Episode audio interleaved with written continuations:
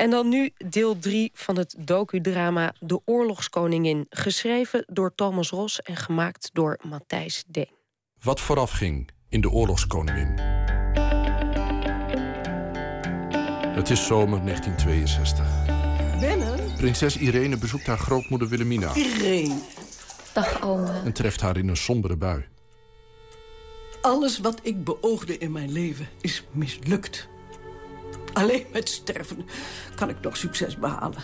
Oma. Wilhelmina voelt haar einde naderen. Fantastische koningin. En wil rekenschap afleggen.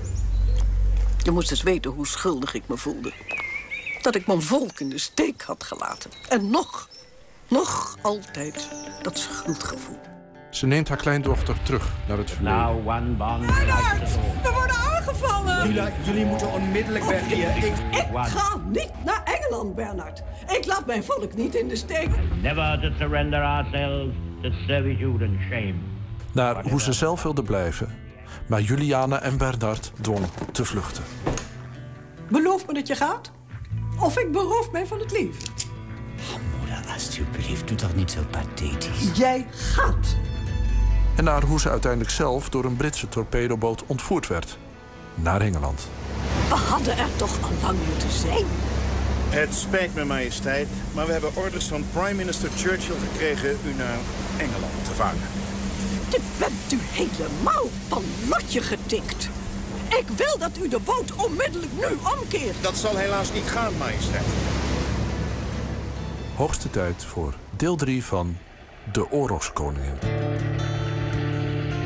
Ik wek mijn landgenoten in het vaderland en overal waar zij zich bevinden op om, hoe donker en moeilijk de tijden ook zijn, te blijven vertrouwen in de eindoverwinning van onze zaak. Ik heb gezegd.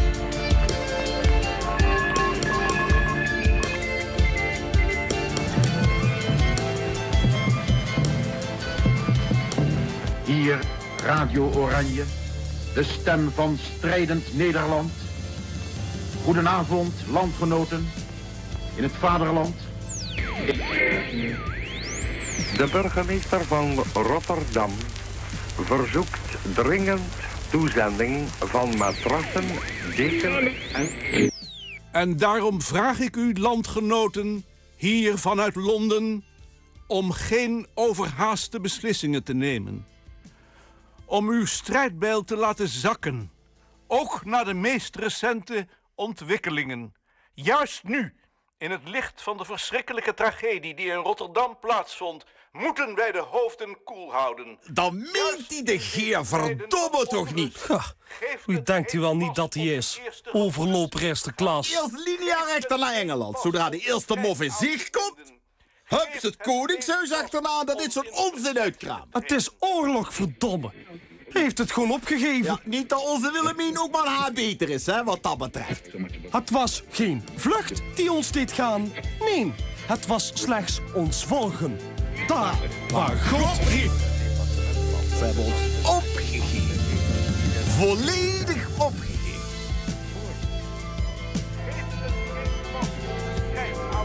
Die laffe, laffe, smerige drekzaal. Bernard. Het is zo. In plaats daarvan moeten wij de handen ineenslaan en gezamenlijk naar een vredelievende manier zoeken om dit land te bewonen. Hiertoe vecht ik voor uw eigen bestwil, omdat ik dit land lief heb. Omdat ik Jongen, dit jongen, volk jongen, jongen. lief heb. Wat een heugelaar. Buigen, niet barsten. Ik wil hier geen woord meer van horen. Wie denkt de geer wel niet dat hij is? Ik ga de BBC opbellen. Laat ze die kerel godverdomme zijn nek omdraaien. Dat kan ook zonder godsnaam ijdel te gebruiken. Benno. Dat komt niet goed over bij onze bondgenoten. Dat riekt naar overlopen. Van Sant, hoe heeft dit in godsnaam kunnen gebeuren? Majesteit, premier Churchill wenst u dringend te spreken. Ook dat nog? Ik heb hem op dit moment aan de telefoon. Ik wil hem niet spreken. Zeg hem maar dat minister-president de Geer... zojuist zijn laatste reden heeft gegeven. Meneer Churchill heeft mij nadrukkelijk verzocht u aan de Dat telefoon... is alles, meneer Van Sant. In dat geval moet ik meneer Churchills boodschap zelf doorgeven. of u uw schoonzoon wat strakker aan de riem wilt houden. Pardon? Pardon? Het geeft geen pas, zogezegd, om contact met voormalige landgenoten te onderhouden. Ach zo. Dus, Churchill. nou, Ik dat weet is niet dan waar hij het over heeft. Beroemde Britse gastvrijheid. hè? Je eigen gasten bespioneren. Ik ben slechts de boodschapper, majesteit. Dit is geen nieuws. Van het zand. Bernard heeft inderdaad contact gehad met een aantal Duitsers. Goede Duitsers, wel te verstaan. Duitsers die vrede willen. Net als wij. Ik zie niet in wat Churchill daarop tegen zou hebben. Moeder, dit is typisch Churchill. Dat is een opgeblazen kikker. Hij heeft vanaf het begin af aan ieder vredesinitiatief getorpedeerd. De prins heeft gelijk, majesteit. Zegt u de heer Churchill maar dat hij zich moet schamen. Ja, majesteit. Zijn eigen bondgenoten beloeren alsof het spionnen zijn. Waarom zou hij geen vrede willen? De wereld staat in brand. Elke dag sterven er honderden burgers. Zelfs Berlijn heeft er meerdere malen vrede aangeboden. Hm, Koning George is voor. Engelse volk is voor. Ja, natuurlijk zijn ze voor, maar dit kunnen we niet winnen. Maar dat moet Sir Winston toch ook inzien. Moeder, gelooft u mij, hij wil maar één ding... en dat is de heropstanding van het groot Brits imperium. Met uw permissie, maar Churchill is minstens zo megalomaan als Adolf Hitler. Zonder Churchill was het heel simpel. Zodra we vrede sluiten, garandeert Hitler onze soevereiniteit... valt hij Rusland binnen en Hitler weet het, net als u en ik... de echte vijand, die zit niet hier... maar de echte vijand zit in Moskou. not be by German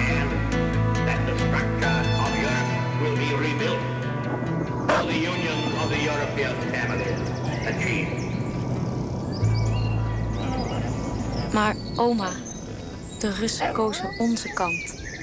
Dat waren leugens, lieverd. Zoals altijd bij de communisten. Ze doen zich voor als bevrijder, maar ze zijn niets meer dan moordenaars en onderdrukkers. Kijk naar Polen, naar Hongarije, naar Oost-Duitsland. Stalin verklaarde Duitsland de oorlog. Hij deed niets anders dan Churchill, toch? Wel, zeker wel. Het was Stalin niet om de nazi's te doen. Die interesseerde hem niet. Stalin had veel grotere plannen. Die wilde niets anders dan de totale vernietiging van het christendom. Oma. Ja, werkelijk, lieverd. En daarom vond u het goed dat papa in het geheim contact met de Duitsers had? Zodat Duitsland Rusland binnen zou vallen. En de heren Hitler en Stalin zich mooi tegen elkaar konden uitputten. Maar, maar vervolgens was u woest op de Geer... omdat hij die reden hield. Omdat hij ook vrede met Duitsland wilde. Dirk Jan de Geer was pro-Hitler en dat is iets totaal anders. Je vader had overleg met adel en officieren die echt vrede wilden. Hitler wilde alleen vrede om de macht. We geloofden allemaal in je vader, lieverd. Allemaal. Hoe kon ik weten dat hij je moeder zo zou bedriegen? Dat hij uiteindelijk zelfs Beatrix tegen haar op zou zetten. Wij geloofden heilig in hem. Heilig in de vrede. En het had nog gekund. Als we toen een wapenstilstand hadden gesloten... had Duitsland Stalin verslagen. Wisten ze hiervan? In Nederland? Natuurlijk niet. Het volk zou zich verraden hebben gevoeld. En ons direct hebben laten vallen. Mussert zou vrij spel hebben gehad. En Gerbrandi? Gerbrandi zou het ook niet begrepen hebben. Die was veel te rechtlijnig voor dat soort politiek. Diplomatiek, ja, maar zo beperkt. Toch wilde u hem als premier? Ja, omdat er niemand anders was, lieverd. Ja, mannen als die Litieude. Capabel, hoor. Intelligent. Maar katholieken? Wat natuurlijk geen optie was. Natuurlijk niet. Wij zijn een protestantse natie. En dat zullen we blijven ook. Oma. Dat is nu eenmaal een feit. U nam toch ook socialisten in uw kabinet? Tja, tijdelijk, lieverd. Omwille van de eenheid. Maar het liefst was u van ze af geweest. Hoe eerder, hoe liever. Dat is tegenstrijdig. Dat is politiek. We moeten vaak offers maken voor ons volk. Maar dat is toch ontzettend kortzichtig? Het geloof in de Heere Jezus en zijn verrijzenis moet de leidraad zijn... en de politici zijn dienend aan de vorst die regeert bij de gratie gods. Dat laat geen ruimte voor katholieken. Het zijn harde werkers. En goede mensen. In hun soort. En zolang u ze kunt gebruiken. Daarna mogen ze weer weg. Dus dat is die geweldige eenheid waar u naar streeft. Oma, u spreekt u zelf tegen. Toon, jonge dame. Er zijn dingen waar een socialist of een katholiek eenvoudig niet geschikt voor is. Is dat zo? Ja, dat is zo. En jij zou beter moeten weten. Een vorst heeft altijd de eenheid van het volk in het hoofd. En daar moet alles voor wijken. Maar ook in Londen was het hetzelfde liedje. Niks eenheid. Ieder voor zich. Ieder uit op eigen belang. Ik had het zwaar daar, lieve kind. Ze hadden je moeder met jullie naar Canada verscheept uit veiligheidsoverwegingen. Je vader was een troost, ja. Maar verder, ik was alleen.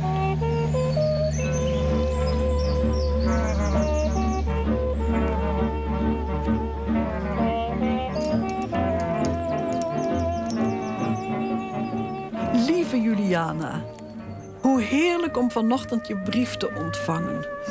Het is zuurstof voor mijn hart. Ik dacht dat ik gek zou worden van verveling hier. Je hoort niets in Roehampton. Geen enkel nieuws. Tot vanochtend. In alle vroegte zijn hier twee jonge mannen aangekomen... die aan de moffen zijn ontsnapt. Op een zeilbootje. Kan je het je voorstellen? Het hele kanaal over op een zeilbootje. Ik was zo blij dat ik ze kon spreken. Churchill is hier geweest en... eh, Moeder, hier zijn de heren Michielsen en Vas Nunez om u te spreken. Heren, welkom, welkom. Wat ben ik trots om vorstin van zulke dappere jonge mannen te mogen zijn. Per zeilschip, nota bene. Ik blijf er maar over denken, dat kleine scheepje onder Jezus hoede. Nou, majesteit, als ik eerlijk mag zijn... was ik blij dat het onder Jansen hoede was. Thee? Eh, heel graag, meneer. Eh, ik bedoel, eh, koninklijke hoogheid. Of eh, willen de heren liever iets sterkers? De heren willen thee. Nou, arme stakkers. Ik heb wel een martini verdiend, dacht ik zo. Gaat u toch zitten. Gaat u toch zitten, dan schenk ik u in. En praat. Hoe is het in het vaderland? Ik hoor hier zo bitter weinig. Het, het is rustig. De heer Sijs Inkwart doet poeslief. Maar dat zal wel niet lang meer duren. Nu er links en rechts mensen in het verzet komen tegen zijn maatregelen. In alle eerlijkheid, majesteit... willen we zo snel mogelijk terug om voor u en het vaderland te vechten. Ik zou maar wat graag mee willen, meneer Michielsen. Het benauwt me dat ik hier zit. Wat zeggen de mensen? Wat zeggen ze over ons? Over, over ons vertrek? Oh, het, het volk staat als één man achter u en de prins, majesteit. Ja? Ah, dat gepraat over uw vlucht, dat zijn gore NSB-leugens. Heel goed, maar... ik, be- ik bedoel, eh excuus, majesteit. U had het moeten meemaken. Op de verjaardag van de prins vorige maand bij Paleis Noordeinde. De moffen wisten niet wat ze zagen. Honderden mensen, allemaal getooid met een witte anjer. Voor u. Dat meent u. De, de mensen kunnen niet wachten tot u terugkeert, majesteit. Ziet u nou, moeder? En u maar denken dat ze ons als lafaard zien. Je had Benno moeten zien, lieve kind. De Nederlanders wijzen Mussert en zijn NSB massaal af. Wat dat slappe stelletje defetisten hier ook beweert. Wat keken die heertjes zuur... toen ze hoorden dat de Duitsers en de Kamers... en de Provinciale Staten naar huis hebben gestuurd. Het is ook niet in orde, natuurlijk. Maar dan is er straks tenminste ruimte voor een andere kamer. Een jongere kamer.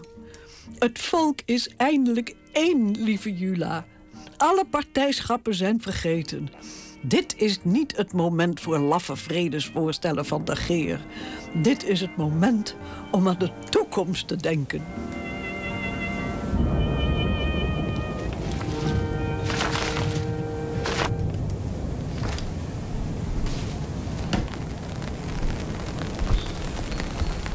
Dus toen was u het plotseling wel eens met Churchill.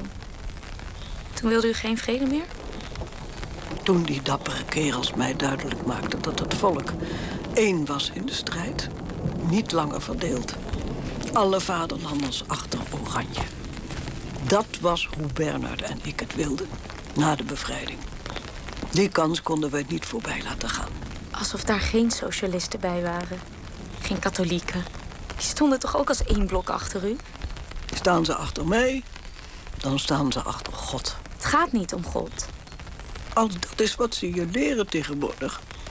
dan heb ik dit land toch niet kunnen redden. Oma, ik bedoel... Maar iedereen stond als één blok achter u. Dat was de eenheid die u wilde. Kind, laten we liever... Toch? Daar ging het u om. Daar werd u door gesterkt. Ik wil niet. Ook zonder dat iedereen per se protestants moest zijn. Ik wil het hier niet meer over hebben. Er is niets mis met katholieken en ik wilde dat u op zou houden dat te zeggen. Zeg, wat is er toch? Wat heb je toch met katholieken? Ja... P- Ireentje. Ireentje, je gaat me toch niet vertellen... Je bent toch niet verliefd op... Ja, dat ben ik wel. En het is een vriendelijke, aardige man. Een leuke man die me aan het lachen maakt... en die toevallig katholiek is. Oh, meisje toch. Wilt u alstublieft niets tegen de familie zeggen? Dat wil ik zelf doen. Uiteindelijk. Zelfs niet tegen je lieve moeder? Nee, zelfs niet tegen mijn lieve moeder. Kan ik niet. Alsjeblieft. Voor mij. Zeg mij dan tenminste wie het is. Kan ik niet. Een katholiek? U hoeft zich geen zorgen te maken. Hij is van goede komaf. Van heel goede komaf. Het spijt me, oma. Het is niet mijn bedoeling geweest u teleur te stellen. Het is gewoon gebeurd. En u zou hem mogen. Ik weet het zeker. U zou hem graag mogen. Ik zal niets tegen je ouders zeggen. Lieverd. Echt niet? Dat moet jij zelf doen. Te zijn nog tijd. Dank u wel. Oh, ik wilde u niet... Dus ik maakte nieuwe plannen, gesterkt door de steun van het volk. Oma. Om aan je vader voor te leggen. Dank u wel, oma. Want ik had zijn steun natuurlijk hard nodig.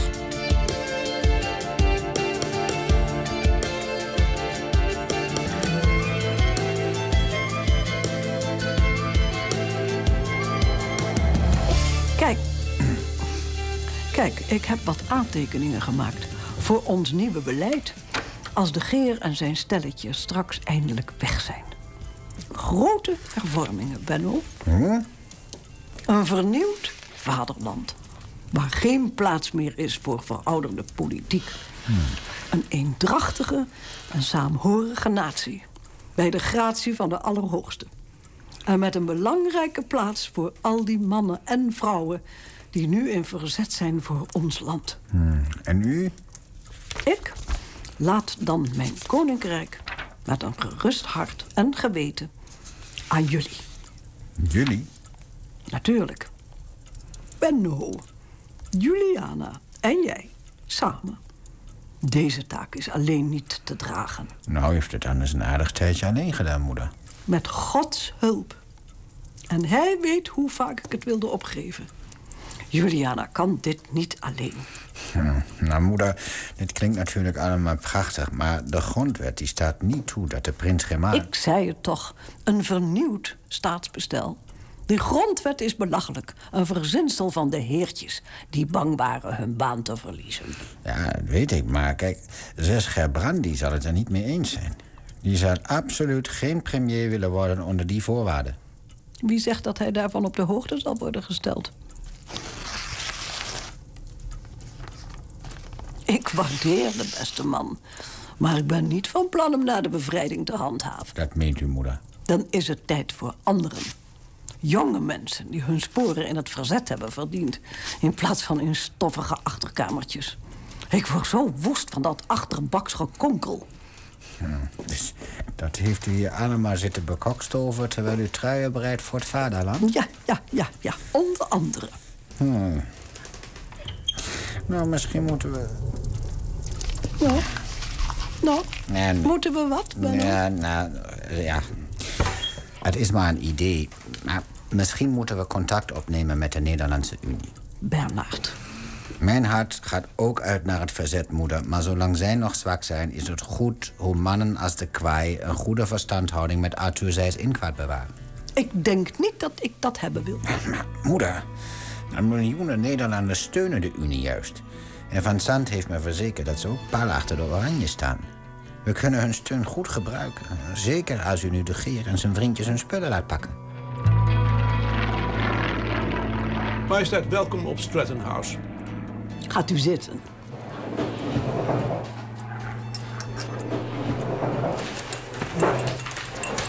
Majesteit, Koninklijke Hoogheid. Het kabinet stelde u al eerder voor om de regeringszetel op korte termijn naar Batavia te verplaatsen. Tegen. Met uitzondering van de heren Gerbrandi en van Kleffens.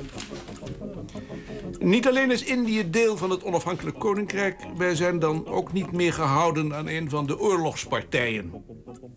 Het is mijn vaste overtuiging dat Berlijn dit zal zien als een herstel van onze neutraliteit. En... Man, ze hebben ons aangevallen. Over welke neutraliteit heb jij het in hemelsnaam? Tevens stellen wij voor tot een afzonderlijke compromisvrede met het Duitse Rijk te komen. We zijn in en een oorlog! delegatie naar Berlijn te Heren, alstublieft.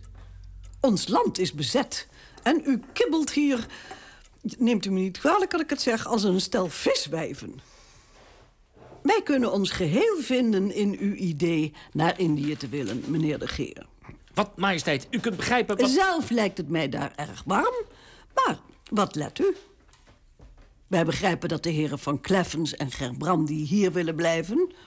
Dat juichen wij van harte toe. Dan kunnen wij eindelijk eens echt aan de vernieuwing werken... waar ons land zo'n behoefte aan heeft. Juist. Met alle respect en hoogachting, majesteit. Het parlement heeft dit kabinet democratisch gekozen om te regeren. Mogelijk is het u ontgaan, meneer de Geer. Maar er is geen parlement meer. Niet hier, nee. Maar... Niet hier in Londen en niet in het vaderland. En dat impliceert, hoe betreurenswaardig ook... een andere positie voor uw kabinet. Waarom? U begrijpt heel goed wat ik bedoel. Ik dank u voor uw diensten. Majesteit. Nogmaals, het staat u vrij naar Indië te vertrekken. Laat u zich door mij niet tegenhouden. Maar u begrijpt dat wij intussen aan de toekomst moeten denken. Dus als u mij verontschuldigt... ik heb een afspraak met adviseur Belaerts. Ik zal mijzelf wel uitlaten. Maar, Ik groet u, heren. Maar.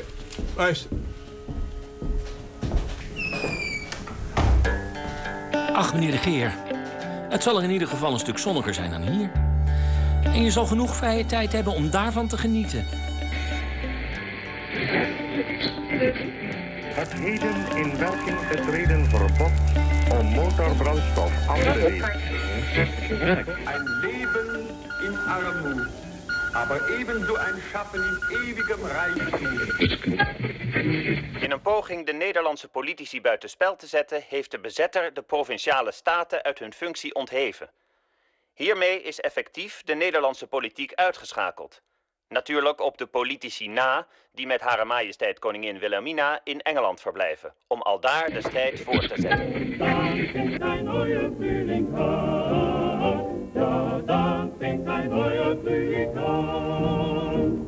daarin zal, tot slot, een speciale rol zijn weggelegd...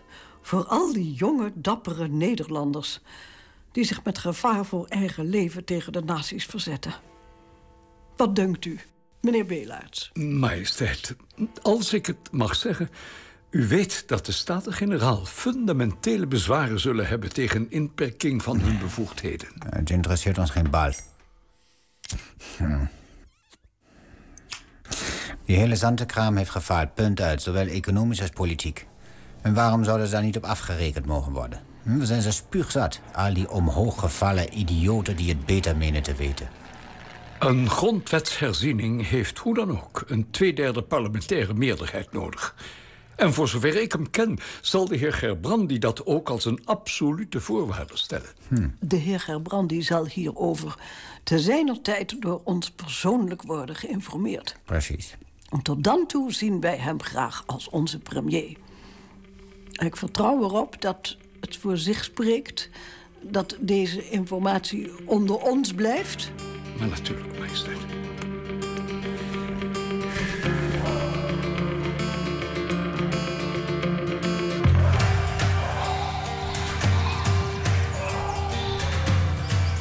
Dat neem ik ze misschien nog wel het meeste kwalijk. Oma, de heertjes met hun gekonkel en hun gedraai. Dat ze mij dwongen om hetzelfde te doen als zij. Geheime plannen smeden. En stiekeme besprekingen voeren. Dat is een spel dat ik helemaal niet wilde spelen. Maar daar in Roehampton werd ik ertoe gedwongen. Ze trekken je omlaag tot je op hun niveau bent. Vergis je niet. Hier. Lievertje, wat is er? Wat is er? Gaat het wel goed? Carlos Hugo. Pardon? Carlos Hugo, zo heet hij. De man met wie ik... eh, Ik wil dat niet, oma. Dat gedraai. Die achterkamerpolitiek. Ik weet hoeveel pijn u dat deed en ik... Ik wil dat niet doen. Ik wil eerlijk zijn tegen u. Altijd. Liever toch. Ook als dat betekent dat... Dat u mij niet meer... Dat... Carlos Hugo? Waar ken ik die naam van? Nee, wacht even, dat is toch niet... Jawel. Carlos Hugo van Bourbon-Parma? Ja. Kind. Ik zal het ook aan de anderen vertellen. Binnenkort, echt waar. Ik beloof het. Als u het nog heel even... Maak je geen zorgen, maak je geen zorgen. Beloofd is beloofd. Bourbon-Parma. Oma? Hm? Nee. Niets, lieverd. Dank je voor je eerlijkheid.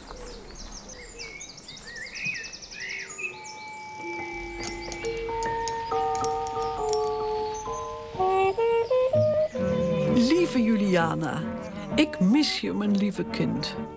Ik hoop dat ik met Benno mee kan als hij je de volgende keer opzoekt. Ik zou dan dolgraag naar Washington gaan om met Roosevelt te praten. Als er iemand nog vrede zou kunnen bewerkstelligen, wie weet. Ik stuur je ook de Vrij Nederland mee. Ze maakten een speciaal nummer voor mijn verjaardag. Erg aardig. Het is nog amateuristisch, want de drukkerij is laatst gebombardeerd... maar het blijft een vrij Nederland. Helaas te overwegend Joods, maar dat is nu eenmaal op veel plekken zo, zeggen de ministers. Lieve schat, dikke kussen voor jou en voor de kinderen. Van oma Pluimstaart.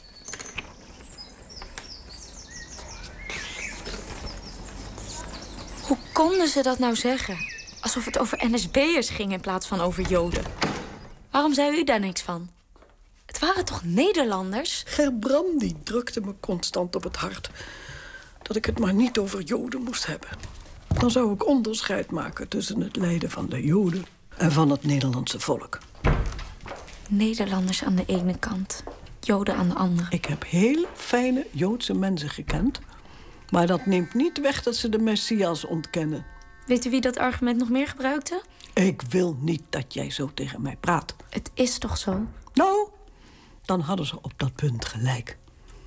De Joden zeggen het zelf ook. Ze wilden toch niet voor niets een eigen land? En die mensen hebben alles over voor wat ze graag willen. Je vader vertelde me dat er zelfs Joden bij de SS wilden toen hij. Toen hij wat? Oma? Toen hij wat? Niets, kind. Hoe zou hij dat weten? Dat meent u niet. Irene, lieverd, luister. Oh, dat meent u niet. Het was een fout. Een jeugdzonde. Papa zat bij de SS? Het was een andere tijd. Nee. Hitler had het Duitse Rijk weer groot gemaakt. Ik geloof het niet. Na het verdrag van Versailles. Hij heeft het Duitse volk weer tot een eenheid gesmeed. Het was niet vreemd in die tijd. Maar papa... Hij heeft er ook weer afstand van gedaan. Wist u dit? Toen mama met hem wilde trouwen, wist u dit toen? Ja. Oma. En mama, wist zij het? Nee. Ik heb het haar pas jaren later verteld. Niemand weet dit, liefje. Zelfs die professor de Jong niet. Oh, dus dit is het. Dit is het grote geheim. Het geheim dat niemand mag weten. Dit is waarom die de Jong hier rond kwam snuffelen. Waarom heeft u dit eigenlijk niet bekendgemaakt tijdens dat hele gedoe met Greet Hofmans? Dan had papa toch geen poot meer gehad om op te staan? Die man die ik zelf tot held van het verzet had uitgeroepen. Wat denk je dat er dan gebeurd zou zijn? Een SS'er als prins gemaal. De communisten zouden hebben geëist dat je moeder zou aftreden. En dan? Triks. Republiek. Het was het einde van de Oranjes geweest. En de lijn gaat boven alles, Irene. Boven onze eigen ideeën, boven onze eigen verlangens. Dat weet je. Ja, dat weet ik ondertussen. En nu? Niets. Zolang je moeder koningin is. En dan? Wat gebeurt er dan met de Oranjes? Dan zullen we moeten afwachten. Wat Gods plannen zijn. En of wij hem wellicht een handje kunnen helpen. Wat bedoelt u? Ik ben blij dat je dat me verteld hebt. Van Carlos Hugo bedoel ik. Daar ben ik heel, heel blij mee. Nog thee?